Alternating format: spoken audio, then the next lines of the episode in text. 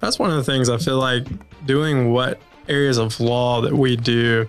You know, you look at people. Um, I listen to some podcasts, and I heard one with Elon Musk, for instance, and you know, he's really throwing out everything about what we think about space, science, uh, just all of it, and saying let's reinvent it. He's sending rockets to space that are being reused, and he's building tunnels through LA and all this stuff. Yeah. And I think about it in the sense of what we're our practice areas, and that's something that does bother me a little bit, is to say, you know, is there an opportunity, whether it be in real estate law, business law, to make a profound impact? Can we disrupt the system and change it? Yeah. And um, you know, eventually there may be. Right now, I don't necessarily know what that is. Um, but I feel like you know, there, in certain areas of law, whether it be criminal justice, you, you can make a big impact, and you Yeah. can, you know, go to the Supreme Court and change a law.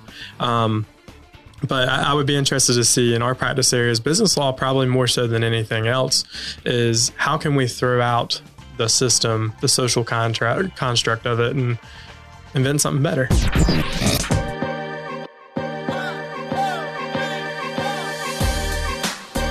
You're listening to the Guys Who Do Stuff podcast. Get unstuck, tell a better story, and have a good answer to the question What are you doing today? Do this stuff. We have today our first duo, Morgan Perry Law, David Morgan and Nolan Perry. So, say hello, guys. Tell us a little bit about like where is this Mo- Morgan Perry Law? Yeah, where is Um, it's in my hometown of Fuquay, uh, which is where I grew up, where I felt like we had some community there. And, um, and this is really a long story, but I'll shorten it. We kind of started scheming in law school. We wanted to do our own thing. And uh, there was some debate, but we ended up in Fuquay and really never looked back. It's been it's been great. The growth in Fuquay has been awesome, and we I love what I do. every Yeah, day. what's your guys' growth rate compared to other places in the? It seems like everything's going south and east in your way.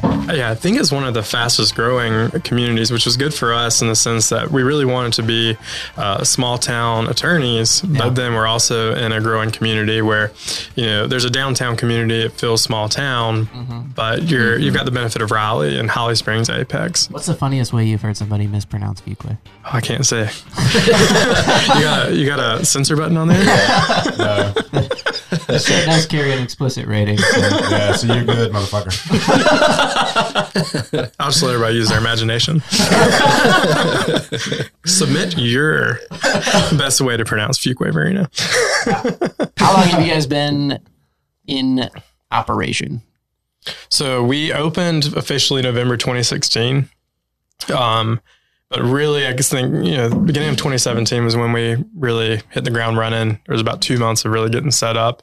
Um, so we're coming up on three years uh, here in a few months. That's awesome. Congratulations. Yeah, thank you. So, what is uh I, my first question? My first thing I want to talk to you guys about is like about partnership because you guys are partners in a law firm. I'm a sole proprietor. We have a lot of people that listen to the podcast that are small business owners, entrepreneurs. What's the best part and worst part about being in a partnership? I'll let you go ahead, David. That's a tough question. I feel like I've said this before. Maybe I have the best thing about my business and the worst thing is being a partnership. yeah. Like I can't imagine doing this on my own. I just really can't. So that has been awesome. But then it's like, and I feel like Nolan has this exact same feeling. Oh, I have this awesome idea, and he brings it to me, and I'm like, eh, I don't know. And he's like, Oh my god, this idiot isn't going to do my idea. and I, you know, I'm sure I have the same feelings too. So it's like, Yeah, without somebody to bounce that off of. Like all of our ideas are great in the middle of the night. And then we wake up and we're like, check this out. Wait, no, I'm not saying Yeah. it right. So I, I think in the long run, we both balance each other out, and it steered us in a good direction. That I don't know that either one of us would have gone down that exact same journey, exact same path if it was, if it was just the one of us. Yeah. Yeah, I definitely feel like, you know, we uh we approach our business differently. There's certain times when David may kind of just say, "Hey, we're just going to go with this," and I'm more, I may approach it more in the sense of, "Hey, we got to make out a plan. We got to write this down." Yeah. And you need a little bit of both, and I think that really helps us. Um, but uh, just having that other person to share the experience with is really good too. Yeah. Um, I wouldn't want to be doing this on my own. I don't think I'd still be doing it if it was just me talking to myself th- through these ideas. You know, I really need somebody to bounce ideas off of. Yeah. Um, and I think too the fact that you know, Dave and I are really good friends, but we also have our groups of friends outside of work too, where, you know, Josh is a mutual friend of, of ours, but, you know, we're not necessarily seeing each other 24 seven. Yeah. Um, and that's really helpful. Um, I feel like you can get tired of somebody real quick. Yeah. Yeah. and Nolan is uh, more of a detail oriented thinker, and Yeah. I'm not. I'm more of a big picture. I mean, obviously, we both have some of both, but that's my main drive Yeah. is big picture concepts. So in that way, it's perfect that we kind of balance each other out because Did you guys do that on purpose? A lot of business books will say you need that in a business, Mm-hmm. whether whatever name you use for it. Well, you need the big picture, you need the detail, or whether they call it uh, visionary and implementer, which is Mm-hmm. a popular terminology that people use. Yeah, we didn't necessarily join because of that, but I think it was really good that, you know, that just happened to be the I case. just imagine like you guys at 16 running into each other, like you seem like the visionary. I'll be your implementer. that probably didn't That's happen that totally way. how it went. Um, you know, the, the craziest thing I think about our firm, and I think David knows the story too, is you know, I, I- throughout law school, I knew I wanted to start my own firm. I wanted to start my own business. Um, wasn't sure if it was going to be by myself or with a partner. And uh, at a certain point, I was taking interviews, and I was out. You know, I was in Asheville, North Carolina, doing an interview and decided after that interview, I was like, why am I doing this? I still want to do my own thing. I want to stick with my plan. So I actually called David from the bar of the hotel and had sitting at a bar, just planned out our firm. You'd Um, be surprised how many of our guests' ideas started in that very look. That story has come up as a repeating pattern. on At this. least eighty percent. Bourbon is funny, a great mu- so- muse there. I was just listening to the interview you did with Joe Motz. Yeah. And your comment was, yeah, did you come up with this idea right after the idea to start a bar? And Yeah. Joe's response was, no, he actually already owned the bar we were in, so we had Yeah. to skip that one. Yeah, I definitely got I got owned right there, and it was delightful. No, It was that like, was Do you like my funny joke? Oh no, it's his bar. That's awesome. I don't know. I don't know why. That's It's gotta go on the highlight reel, Joe. Yeah. Yeah. Yeah, man. I liked it. I liked interviewing him. he's, he's fantastic. The um so do you guys ever find though because there's like i was talking to another business owner and there's like the non-glorious side of being an owner operator and business person that nobody talks about and he was relaying a story that was just a very comical rendition and saying like nobody sees the side where this guy canceled and you're up at 3 a.m and you don't have time to eat so you're at the jersey turnpike eating from a taco bell falling asleep in your car I have to imagine it's nice to be able to gripe to each other and have somebody with an empathetic ear. But does that often ever like backfire and be like, hey, only one of us can be freaking out at a time? Like, how do you guys kind of find that balance? I think because we deal with different cases, Yeah. uh, we're not freaking out necessarily at the same time. David's practice area is distinct from mine. He'll help me with mine. I'll help him with his. Right. But our, our freakouts are a little distinct. We definitely have freakouts. Um, I, th- I think one of the most unglorious parts of being a business owner was when we decided, do we grow? Do we add staff? Yeah. Because we talked about that for. I saw you a guys have a full time position open on your website Yeah. right now. So you decided to grow. Yeah, so we hired a paralegal. we're hiring an office administrator, um, and it was one of those things as a leap of faith to say like, "Hey, is this going to be beneficial if we do hire this person? Is it going to just cost us money, or is it going to make us money?" And uh, I think David saw in my practice area, I was spending 12 plus hours in an office every day, and it was like something's got to give at some point. Yeah. And uh, and so that was one of the biggest unglorious sides of it is pulling out the financial statement. What can we do? right. So wh- what's your guys' focus? Like, what's your focus when you're doing cases and what? Yeah. People can't see that I'm pointing. Is that a pointing or a claw? It's like, that's how I point. so Wrong. I would say we're a little bit um, untraditional in that almost nothing we do is in the courtroom. Um, so I focus entirely on business planning and estate planning. So that's really like contractually based. Um, I'm drawing up documents, I'm negotiating agreements, um, but not in the courtroom. And Nolan is the same, but I'll let him talk about that. So my practice is primarily real estate, residential, and commercial. Um, but I sit in my office, meet with people in my office. We'll travel for for that. Occasionally, we have to go to a courthouse, um, but it's never in the courtroom. We're going to like a registered deeds office. Yeah.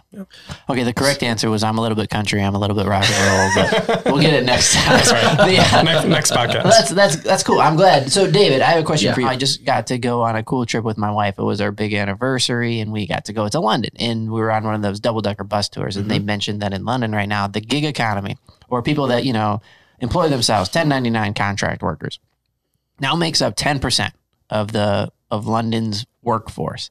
And they mentioned a number that I've forgotten, and I don't want to misquote of what they think it's going to be in a couple of years.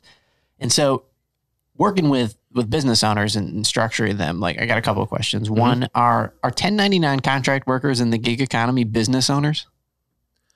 So this is not legal advice, disclaimer.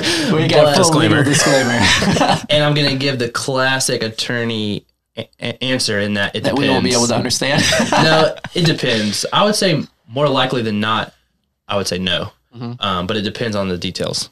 Yeah. Um, that's how I feel because you're not provide you're not building the systems. So like I drove for Uber when I was in law school. Right. I did not consider myself a business owner because they provided the technology. They were marketing it. People were finding me because of their branding. Nobody knew who David Morgan was. Mm. They just wanted an Uber. Right. And so I'm just that cog in the system. So I wouldn't have considered myself a business owner. Um, I don't know if that's helpful. Are there but- benefits to, like, what are, well, very specifically, what are the benefits of being a LLC? Mhm. That what do you get from doing that and going through that Yeah. process? So absolutely, I I'm not answer this LLC. probably every day. There's two main benefits when we're talking big picture. There's a lot of small, I would call nuances that you can benefit from, but big picture, it's two things. One is you're transferring your personal liability to corporate liability. Mhm. Um, so right now, the worst case scenarios we can imagine is, let's say I trip and fall and poke my eye out, right? Yeah. And I sue you tomorrow.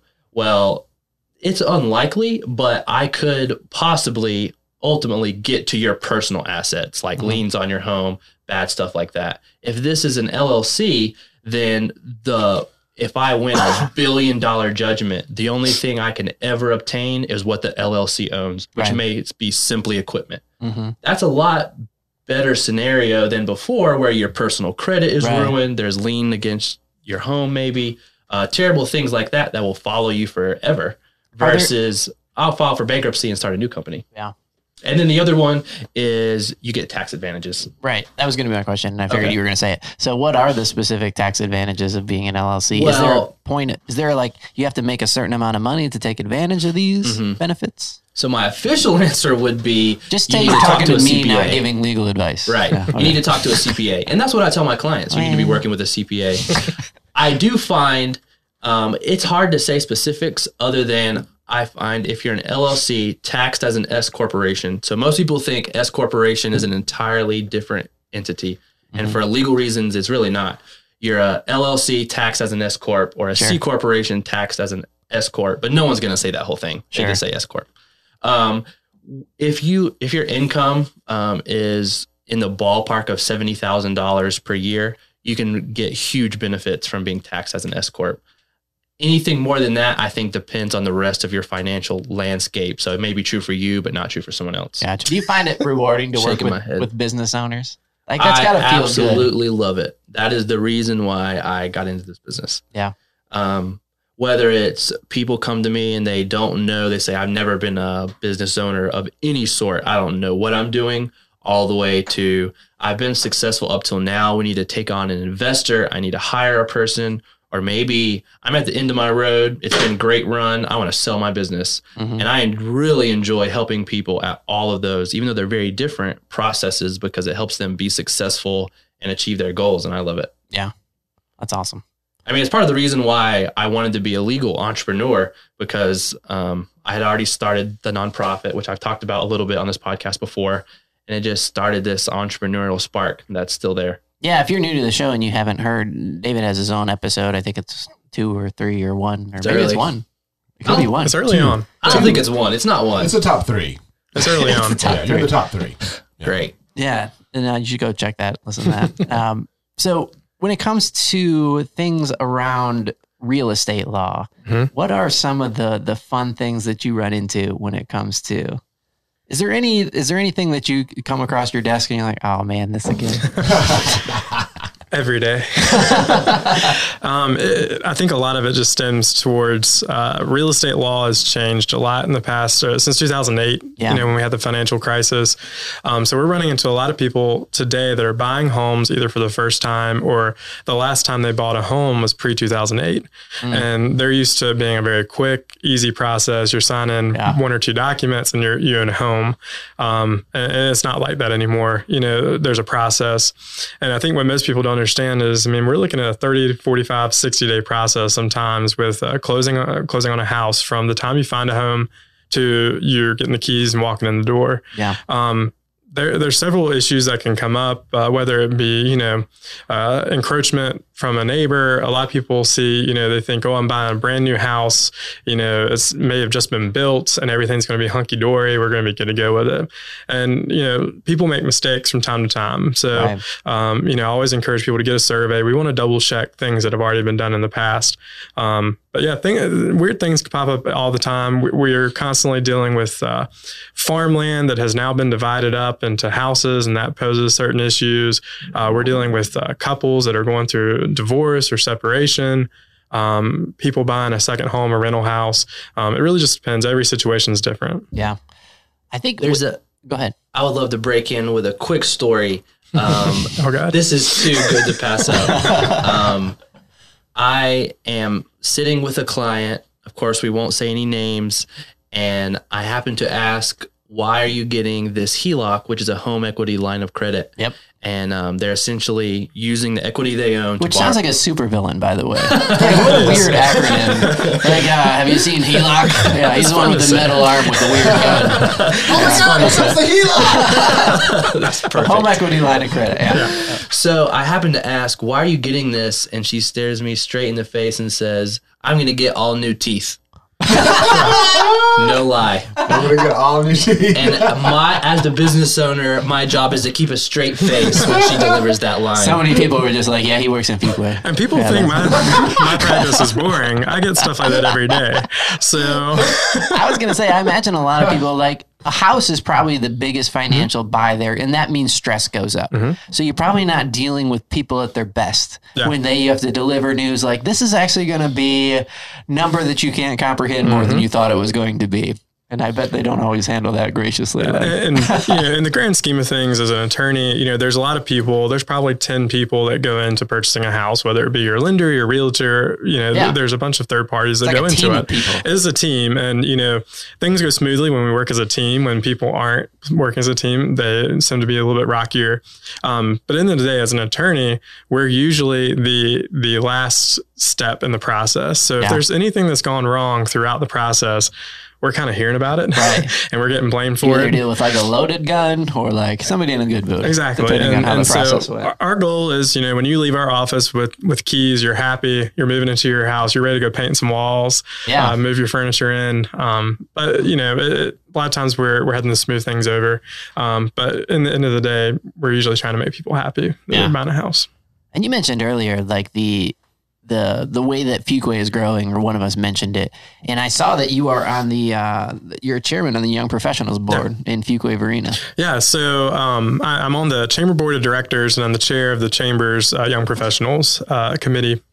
And so, uh, one of the things I knew that when we moved into Fuquay, David's family is there. I think David's three or four generations uh, living in the area. And so, I grew up in Eastern North Carolina. So, I was at a disadvantage. So, I was like, I'm going to get involved. I'm getting involved in the chamber, doing stuff like that, getting my name out there. Yeah. Um, and we have a huge young professionals population. Um, we have a lot of larger businesses. The Bob Barker Company, for instance, John Deere has an area. So I've heard of that. The Bob Barker Company. They make prison supplies. they make prison supplies. So uh, your non-flammable mattresses, things like that. But th- It's they not the guy with the skinny microphone that It got in a is- fist fight with Adam not. Sandler. I have a question about business. yeah. Uh-oh. I've never been, so um, I don't know if I'm the best person, but I'll try. Is it true I like that that's the first time that you came in with like a serious question. Yeah, like yeah. finally somebody said I prisons. heard this. I heard this thing. It says that the number of prison beds that are needed in 20 years is the current reading statistics of third graders. Is there any truth to that? I, I don't know. Have you heard of that? I have not heard that, but I mean, it's, it's probably, I, I do know I, I'm also on the board for a charter school that's opening up in the area. And uh, one of the things that, you know, the studies I've read for that is uh, third grade is usually the point where we can tell a lot about people when they read. If, if you're reading on a, a reading level that's supposed to be at third, the third grade, um, you tend to be more successful, whether or not you go to college or not. You tend to be um, more self sufficient. And people that are struggling at the third or fourth grade level um, have a greater opportunity to fall off path. And so there's probably some truth to that. I've never seen that, but Interesting. All right. So I've never had the opportunity to tell this prison story, but uh, this seems like a good time. disclaimer: David's never been to prison. I've never been to prison though. So in law school, we were able to tour. I've heard that the worst part is the Dementors. Sorry. so we toured the central prison where they have death row, all that. So I Is this in North Carolina? I'm Yeah, it's in okay. Raleigh. It's in in downtown Raleigh, Raleigh, okay. on Western Boulevard. Um, so we went there. It wasn't a far drive, and I asked one of the guards. I was like, "Man, you must have like seen some stuff. You, would you be willing to tell me like what's the craziest thing you've seen?" And I, I really didn't know what to expect if it was going to be like some like crazy violence. He was like, "Yeah, that's an easy one for me." And he told me this story. He said one time they needed somebody on the psych ward um, because they were down a man. So I volunteered. I needed the money. So they have this system, it's probably supplied by Bob Barker, where if you are on good behavior, so with so many days in a row, you can have a prize. Well, one of the biggest prizes They it do that takes at my daughter's elementary school. it takes months and months to earn is a clear um, cassette player. Like I may even I'm like a straight up 80s, like, but see through so that you can't Yeah. smuggle stuff in it. Exactly. Yeah. Right. So this guy must have been good for months and months with no incidents, and he got this on the day this guy volunteers. Um, so he's working, and he watches this guy go to the stand. He gets this um, cassette player. I don't even know if I'm using the right word. It's been so long since I've seen one. He goes in to his cell and stares at this guard in the eyes. Does not break eye contact as he breaks down this cassette player and eats in each individual piece. Oh my gosh. so uh, Oh my! there's no there's no end to that. I don't know what that was about, but that I I, I might have quit that day. What a long Oh, term play on that guy's behalf, too. Like the months of planning, and he's like, He finally. was ready. Right. I wonder if he was happy that it was a different guy. Well, or, I like to think he was just really bored and wanted to see if he could like poop it all out and put it back together. That's so long-term long prison sentence. Yeah. Yeah. So when I was in law school, I also worked for a federal magistrate judge and got to tour. So I've toured Central Prison, but also was able to tour uh, Butner, which is a federal prison in Butner, North Carolina. what an unfortunate prison name. I know it really is, but it's the only thing in Butner, North Carolina, is the prison. Bernie Madoff is there. Uh, he there? He's. st- I think he's still there. Um, I think Martha Stewart may have been there. She was somewhere. Prison for the What makes stars. Butner uh, a celebrity prison? Well, so Butner is system. insurance, interesting in, in the sense that they have high security or medium security, I think is what they call it, but they also have um, low security where it's like LoJack, I think it's on your ankle, but there's no like prison walls necessarily. Um, but just the difference between federal and state prisons night and day. It's just really interesting. Uh, but one of the craziest things that I learned when I was there is whenever they feed their uh, their inmates, you know, the prisoners are making the food they're required to freeze a tray every meal period to, to keep in case somebody gets sick. And they keep it for six months. They can go back and test it and see who was working that day and do. Oh, okay. So, Like, so they can Oh wow. yeah, get to the bottom so of where the sickness came it's came a from. very yeah, it's a very um, controlled uh, environment. It's very expensive to imprison somebody, and that's one of the reasons uh, you know uh, that you have so many people right now looking at prison reform, uh, criminal justice reform. Is it costs a lot of money to imprison somebody, so it's a very controlled environment. You're you have stuff like David's story too that you know you're dealing with that on a daily basis as well. Right. What got you excited about being a community based law firm? Like, what's the benefit of being community based as opposed to what I think a lot of people might assume is like, I need to hire one of the big boys or I need to jump in and get some big firm to come in and and work with us. What's what's the benefit of working with a community based law firm versus And I So- think by community based, you mean, and I this is something I wanted to highlight as well, is that these guys are out in the community, unlike anybody I know. I mean, you guys are great at that. when I think of I think of you. So yeah, it's like that's yeah, I did. I talking did mean about, that. Yeah, every law firm happens to be in a community. Uh, So, are you asking that from the perspective of why do we enjoy it, or why is it beneficial to the client? I'd like to know both, but I was asking Okay. from like, what's the benefit from a client standpoint to be like, why should I work with the local team? Um, I would start out by saying we try and take a. We didn't learn it from anybody else. We tried. We didn't want to reinvent the wheel, Mhm. but we wanted to invent an approach that would made sense to the client, whether it be the flat fees that we charge rather than by the hour whenever we can. And that's majority of what we do. Um, whether it's how we break things down. So all the time I'll have a business client come in just to get a quote and he'll tell me the quote from the other guy and he won't have any idea what that includes. So I feel like I've It's gone just out of my hourly way. rate. Yeah, and it's like for this price, you this is what you get, and if you add all these thing to, things together, here's what you get. And um, just to be able to, I guess one, be very transparent, and two, build a relationship with our clients that I feel like so many other attorneys don't. And we chose practice areas that we would love to grab a beer, we would love to grab a coffee with our clients, and you just wouldn't say that if you were a criminal attorney or family law attorney most of the time. Um, One of the great things is no matter who we're dealing with, whether it be real estate or business law, uh, most of the people that we're dealing with are business owners. We're dealing with realtors that are involved in the community, they're business owners. David's clients are business owners. Um, even some of our estate planning, you know, a lot of times we're, we're doing estate plans for business owners. And so, you know, they're very involved in the community. But Fuquay, Southern Wake County, um, and even getting into Harnett and Johnston counties is such a, a- growing place for businesses. It's a great uh, area to to start a business. There's a need for businesses to go there.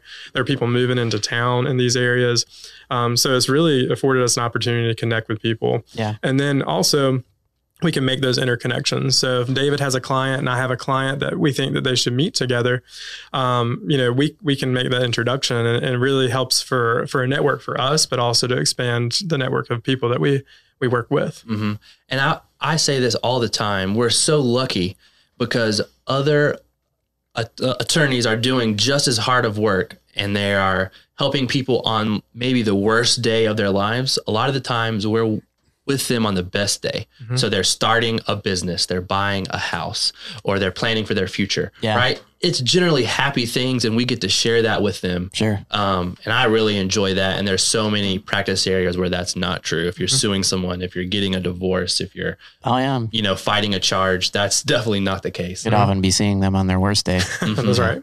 You know, when you were talking, it made me think like I grew up in a small town. And as a kid, you think about it in a different lens. Like I thought, like I, I can't get away with anything because this person knows this person, and I know everybody that lives down my mile stretch of road, and I can't get within 15 miles. Like everybody knows my parents. You know, it's like, and that's just how you run it through that filter as a kid. But I think you get older, and when we moved here, and when we moved from uh, bigger cities to smaller cities, you think like there's a real benefit to community. Like the idea that together, if you can help a city get better, then the rising tide floats all the ships. Like it's great for everybody. And there's that whole uh, community approach. And and I think now as I get older, I really want to do business with the business that's closer to me, and I want to know the person I'm doing business with.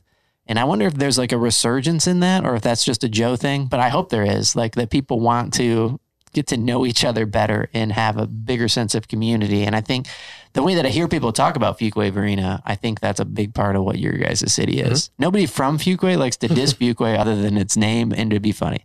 Except for maybe the Fuquay memes lady. Had she ever come out and say who she is? Oh, I've, I've met her before. Is- yeah? Is she funny? uh, I- she fun has to be fact- funny. Fun fact about me.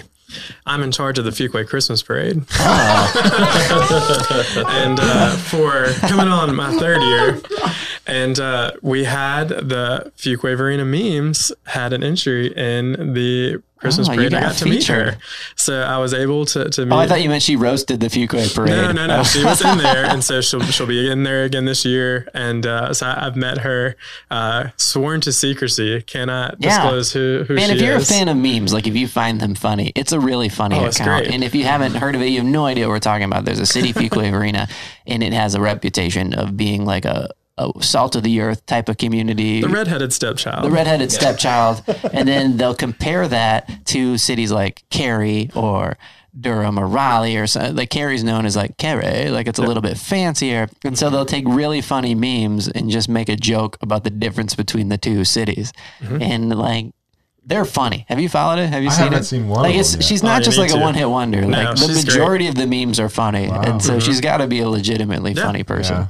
Yeah. Yeah. Yeah, she she's hilarious. There's always something going on in town, and you know the way that most people find it out is through Fuquay memes. There's a meme about it before anywhere else. And She's more she's more influential than the paper. Yeah. she's got like Right. Where is that? Like on Instagram or Instagram, Facebook. She's on all of them. I think she has a blog post. Man, that if she listens to this, if you would like to come on the guys who do stuff, we'll like mask your voice. We'll We'll, take like, your "Rah, rah, picture. rah." I'll see if I can connect you. We're all about connecting people. Yeah, Maybe we we- can make that happen. That'd be fascinating. The Yeah. power that she holds, because you know, I have gotten news about Fuquay from the memes page, just like you said.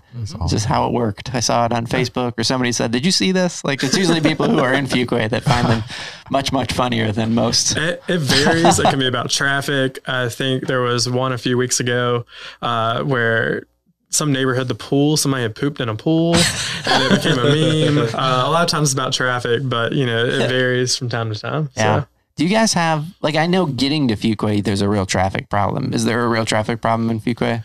I, I think so. Um, you know, I, I've through my role in the chamber, I've met with uh, some of our town officials and stuff just to hear what's going on. And you know, part of Fuquay is that it, it grew so quickly. Yeah, rate of growth, I'm sure affects Yeah, that. and there was no way that they could really plan for that growth. And so now um, Fuquay is doing some things where they're they're able to, to kind of redo some roads, maybe widen some roads, and and try to catch up with the growth as it keeps going. Um, but you know, it's, it's one of those things, and, and Fuquay has taken a really interesting approach when they deal with like DOT and things like that, and trying to expedite how how fast the roads are are, are improving. Yeah. But most people don't realize it's not a town of Fuquay issue; it's a North Carolina, state of North Carolina issue. It's Yeah. a state level entity. So, have you? How long have you guys known each other? Like since kids? No. No, I think we met my sophomore year of law, or my second year of law school, Yeah. and So I was one year ahead, but then I did a dual degree. And when I came back for my second year, Nolan was in his second year. Okay. So we did year two and three, and then did the bar all at the same time. yeah, it was totally the beards. it was the We beards just that drew it bonded. together. We just bonded, both had beards. Yep. Yeah. So, how was the bar? Oh, it's terrible. Taking the bar. Hmm. was it as bad as the hype? Is it? I'll say it was. I think preparing for the bar, studying for the bar, was significantly worse than actually taking the bar. But it, I, I think it has to be that way. Um, in hindsight, I remember saying, "Oh, the bar wasn't as bad as I thought it was going to be."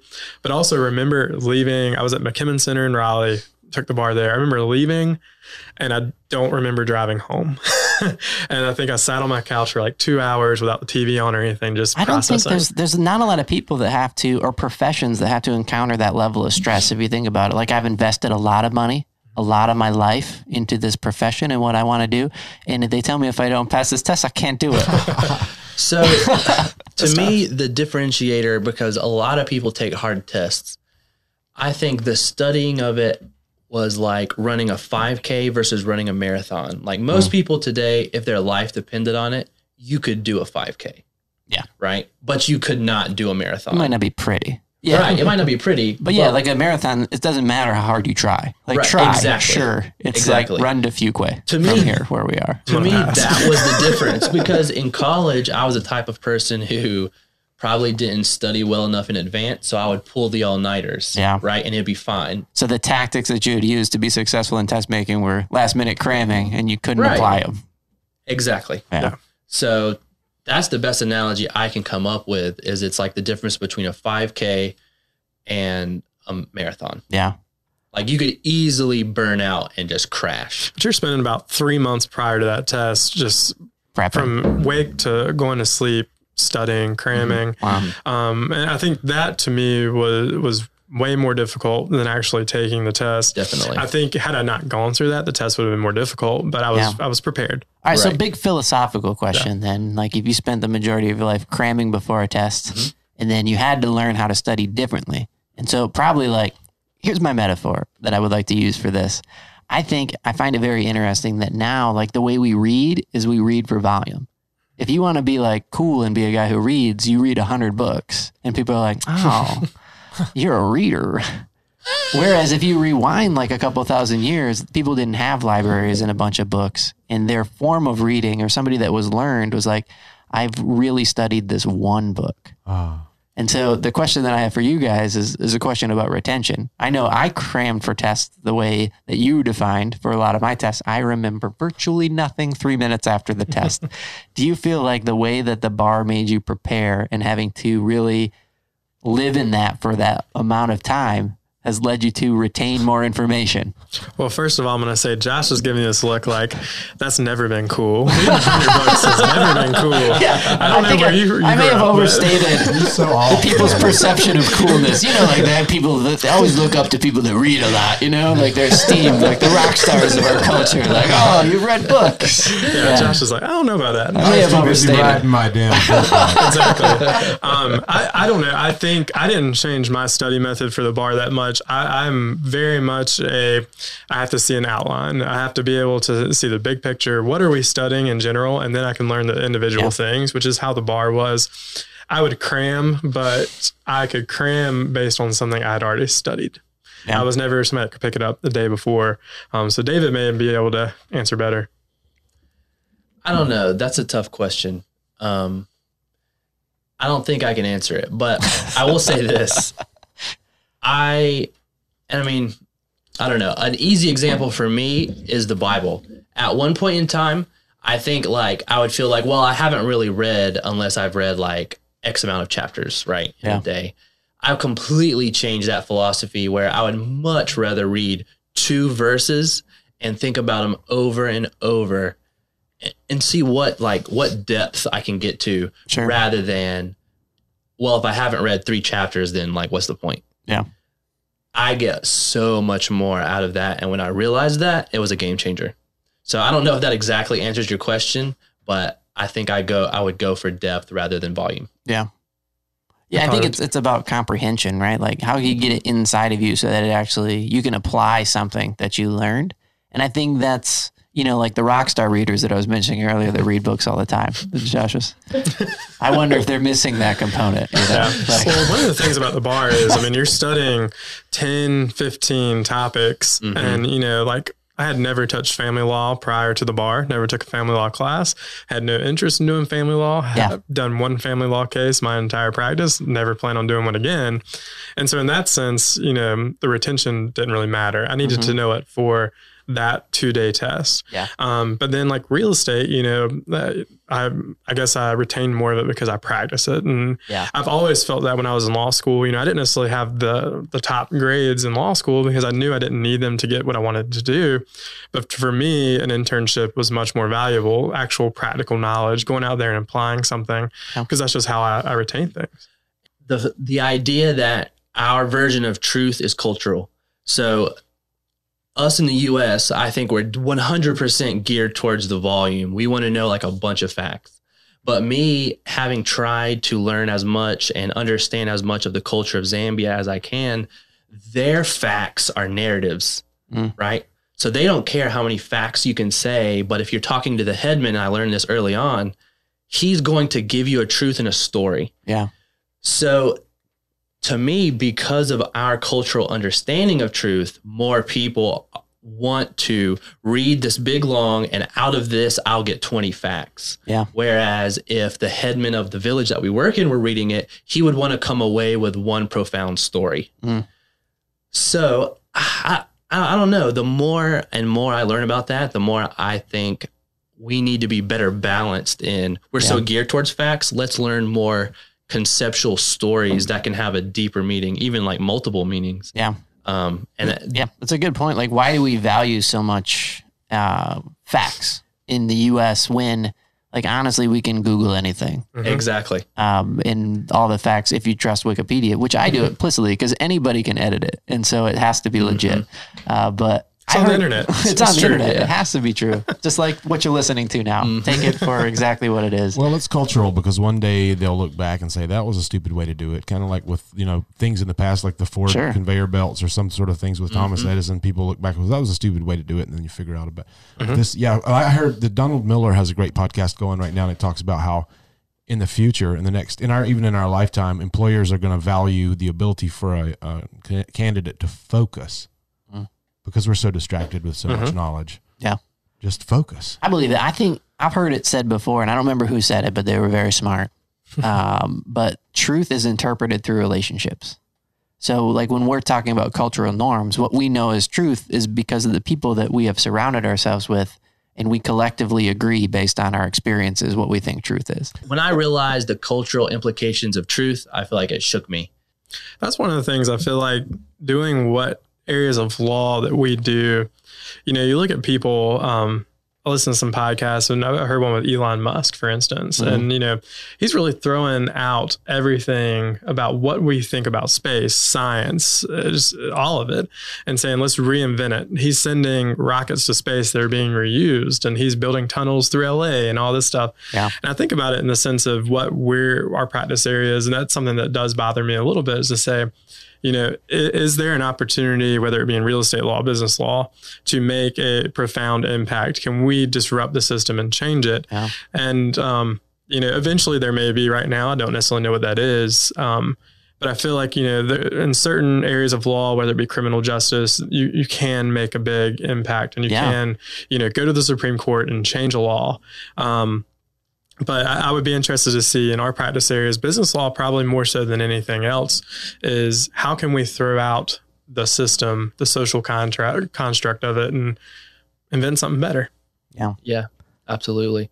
I love what I think it was Simon, not Simon, Simon Sinek. Simon, Simon, Cowell, Sinek. Yeah, not British- Simon Cowell. the British guy with the, the tight black V-necks. He was talking about how, I mean, for lack of a better word, enlightened he feel like he he was when he went and studied the culture of Japan because it's one of the only cultures on the planet that isn't very westernized. Yeah, Um, I feel like that's completely true for me. Once you go to a place that has a very different culture, and Josh, you can speak to this about the Philippines, I'm sure. Um, you realize, oh yeah, we kind of do that for no reason, yeah, and it's almost like being able to look behind the curtain. sure. So once you realize the more and more stuff in life where you can look behind the curtain, you know, I, I think you get to what Nolan is talking about, where some of these things are so culturally ingrained Mhm. that we're just doing it because everyone else is doing it and we had no idea. Yeah, I have a daughter that's starting high school, and I think an, an apt analogy for what you're saying is like, I try to help her understand like there's a coolness that you care about in high school. That the instant, like mm. three seconds after they hand you the diploma, becomes completely meaningless and doesn't affect the rest of your life. Right. But those last four years, like for some reason, you were crippled and paralyzed by the fact that Susie B might think that you sat at the wrong lunch table and had wrong implications about your thoughts about the social structure Right. of the group. Blah blah blah blah blah blah blah, which totally just evaporates and goes away. And I experienced a similar thing as a young person. I went on a mission trip to a third world country, and that feeling of coming back almost is like the same feeling after mm-hmm. high school. where You're like, why why are we doing so much of what we're doing? And why did i value it so highly? Mm. You get to interact with it. so i got to go to guatemala. I got to interact with a culture that seemed to have a higher level of joy and contentment with their life and yet weren't pursuing the american dream mm-hmm. in any way shape or form but seemed to have a lot higher commitment or contentment level and joy It's and, like that in the Philippines. There's no commitment. depression. It just there's no mm-hmm. psychiatric treatment for depression. It just doesn't exist because of all the community. I mean, mm-hmm. a lot of people are poor there. Yeah. And they're just mm-hmm. they're happier. They're more connected to other human beings, and we're Mm-hmm. so lonely here and disconnected. It's a sad and obvious sort of difference. And Well, it's, it's kind of a catch twenty two in the sense that you know technology has has made us by far more connected. You know, they used to always always say like, "Oh, millennials, they're always on their phone. They're, Sure. They don't know how to have a conversation." And They said well, that about every they said that generation. about TV's going to rot these people. Yeah. Radio's going to rot But these it's people. actually making you more connected with people. You Right. can connect with people in the Philippines from America. You can do whatever. Um, but then, you know, it, it does, you know, it makes us more connected. But then I feel like a lot of Americans, we see that it's a new cause for depression or new cause for drama and animosity. Um, so it, it's just really, you know, as, as these trends go, a lot of it is still, you know, a social construct of what everybody else is doing. That is an exciting thing about your guys' profession because you can think, even in American history, of when law did what you're describing. It was like, I know we've always thought this, guys, but turns out like we should change this because it's not true. Like civil rights, for example, like mm-hmm. ever, just because we were doing something a certain way and everybody thought that was cool for a hundred years doesn't mean that's what we should be doing. Mm-hmm. Right. And that's the role of the legal system is to mm-hmm. say like, well, let's let's run it through the paces and see if it still holds up today and see if we still Yeah. think this is what's best for our country. and not to get into this rabbit hole at all, but I'll just mention Let's that's- spend the next 20 minutes talking about whatever this is. Let's go down it's the rabbit cool hole. to me, and Nolan definitely knows more about this than me, but how the Constitution is like a living, breathing document, Yeah. you know, and how at one point, it, you know, it's always said like every man, but at one point in time, we didn't Yeah. literally include every person as every man, or we Right. included them as part pe- part of people. right? Or part of people. Some of my favorite legal heroes or people that don't necessarily view it as a living, breathing document, but I, I do. I, I tend to because we've changed it 27 times now, and you know we have court cases because things are changed. And um, it, it- one of the things is when the founders created the Constitution. I mean, it was the second document that we had. We had the Articles of Confederation, and then we had the Constitution, and the first one failed. And you know, we really had to redo this to say, Yeah. hey, one, we can redo this, but two, no other country in the world has had a, a more successful document. And it really, Yeah. nobody knew this was going to be successful. It could have failed. And, you know, I don't know if it's testimony to the people here or that we added flexibility to it in the beginning, but most countries that go through what we went through as a country failed. Yeah. I wonder if there was any truth to because like having one that failed so fast and realizing that it failed like isn't that always like the business thing? Like you mm-hmm. want to fail fast. Exactly. like usa did it. They're like yeah we did it. Here's the country guys. We put a lot of thought into it here. No? Okay. Well, sometimes the opportunities that were there the first time, you know, aren't the ones that you need to make it successful. And I think that's a really, it happened to our country, but it's really good for businesses to say, you know, when we first started, we didn't have all the resources and opportunities we needed to be where we are today. They come down the road. And, you know, for our country, you know, we didn't have the people in place that would agree to the current constitution. It, we, you had to have those those people in the right right positions. It had to be kind of a, a fate type thing. And I think for businesses the same way. You know, people people get nervous that their business is going to fail. Sometimes they have to, and out of that you regrow to be something even better. yeah Um, well we certainly learn a lot more from failures than continual success Yep. Yeah. Yeah. I mean, that reminds me of Gary Vee. He's like, I love failing. You know, he's famous for saying that type of thing. yeah Failing Um, forward. Yeah, failing forward. No progression without regression. Somebody shared something with me yesterday about the push up. You know, the metaphor of the push up is how do you do a push up? Anybody? You push up Okay. What is the what are the building blocks of a push up? Ding, ding, ding, I mean, you- you- ding, you do a plank and then you move your arms ding, down and then you ding, move them back up ding, ding, ding, I'm not familiar with ding. push-ups. Are you getting at? All right, I know. Okay, okay, I know what you you're looking for. I'm sorry, I didn't mean to be sarcastic. So it comes in a circular tube, and there's a thing on the bottom, and you push up, and the sherbet comes out the top. Fred Flintstone version. Oh, Orange one? yeah. Oh, I'm. I'm familiar with those. I know what you're talking about. So a push up has a foundation, and it's on the foundation. It is a series of ups and downs, and how many you do determines the your body change, the change of the body. So there's up and down, up and down on a foundation. Everybody that. together, up and down. The down. metaphor is great. You can't. You're not gonna get any resistance training or grow if you only move in one direction. So guys, thanks for being here. Is there anything else coming up that you want to talk talk about, tell about, share about? Oh man, um, not not too much. Uh, one of the things that we're sponsoring in our community, just to kind of give a shout out to our fellow community members, is um, Pints Ice Cream is having a anniversary come Oh, cool. coming up, or it'll be in the past once we probably get this published. But um, you know, we're big supporters of them, and uh, you know, so we would encourage everybody to go check them out. They're one year old, and uh, so we'll be sponsoring some stuff for their their birthday party. Yeah, what makes Pint special? Because it is special. Because it's got beer and ice cream. You Beer can boozy cream, and they milkshakes. mix it and So milkshake. the good thing about pints is, uh, you know, everything is fresh. They get their uh, cream from a creamery, creamery in Julian, North Carolina, um, but all the ingredients that go into it are fresh. Uh, you know, lavender. Some of the lavender they've used for their white chocolate lavender was literally grown in their yard um, to do that. And then uh, they have a really good beer selection. You can get beer floats. You can do Beer floats? Beer floats, That- yeah, really yeah. good. Uh, boozy milkshakes are some of my favorites. What's a boozy milkshake? So it is. So we have stuff like, or they have stuff that's like a Irish car bomb milkshake. It's got liquor in it. It's got ice cream in it. It's got hot There fudge go, in people. it. That's, the, that's Can't the- beat it. Yeah. That and the uh, we'd love to see everybody come out to the Christmas parade. I gotta give a shameless plug for my Oh, yeah. my my venture. Yeah, But yeah. we would love to see everybody come out for that uh, in And December. we like to encourage the Fuquay-Varina memes woman to just really cover that like live Live stream. live stream. She'll be in it. She probably will. She probably will. Yeah. And then maybe we can get her on here. That'd be And great. that'll be a If you good need. Christmas trees, I can hook you up. Yeah, You know I know the man. I know the Yeah. man here. I mean, let's talk. Santa let's Claus. Talk. But about the pints thing, when is that date? Is there an anniversary date? An actual evening? August seventeenth. August 17th. Mm-hmm. Okay, Saturday. Well, in line of the shameless plugs, we got the Christmas trees, we got the Christmas parade. Christmas break. I will plug that uh, fall and winter is around the corner, and people love coffee. Coffee. And Chikandi Coffee is a great place to get it. Yeah. Not only is it single origin, top tier coffee, but it's also for an awesome cause. Yeah. Where can they get it? They can get it at chikandicoffee.com. Love it. And we would, en- I would love to encourage people to swing by our office, 920 Durham Street, and come try it. We always have some brewed.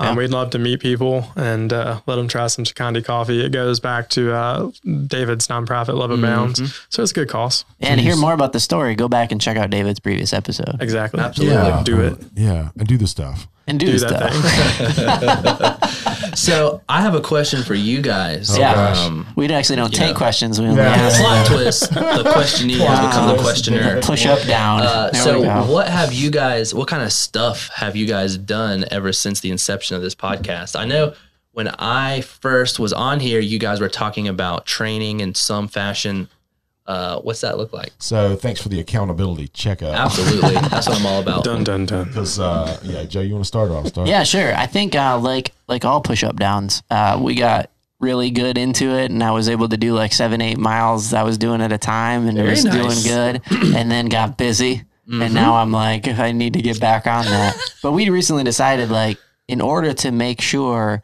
that, and this is a good pro tip for people that want to do stuff, and I think it's just a good life lesson. We didn't book a marathon. Like we should have put it on the calendar mm-hmm. and paid money to sign up for one to do it because like so many things in life, like when it comes to like doing things that are good ideas or adventures, like the first step is so important. And we were just talking about that a couple weeks ago. Like, yeah, we just need to book one. We just need to do it. Yeah. And then that will help us provide the framework for finishing up the training session and get going on it. So yeah, we just totally dropped the ball on it. To be honest, I mean, I um I moved. I bought a house. We bought a house, and so I've you know just been life stuff, and then running, and I'm just always riding my bicycle. So I did move next door to the American Tobacco Trail. So Nice. it's fun, and I'm up in my game again. How'd that home buy go? Was it good? Home buy went great. Nolan Perry handled our closing like a breeze. So uh, home closing plus over here beside me.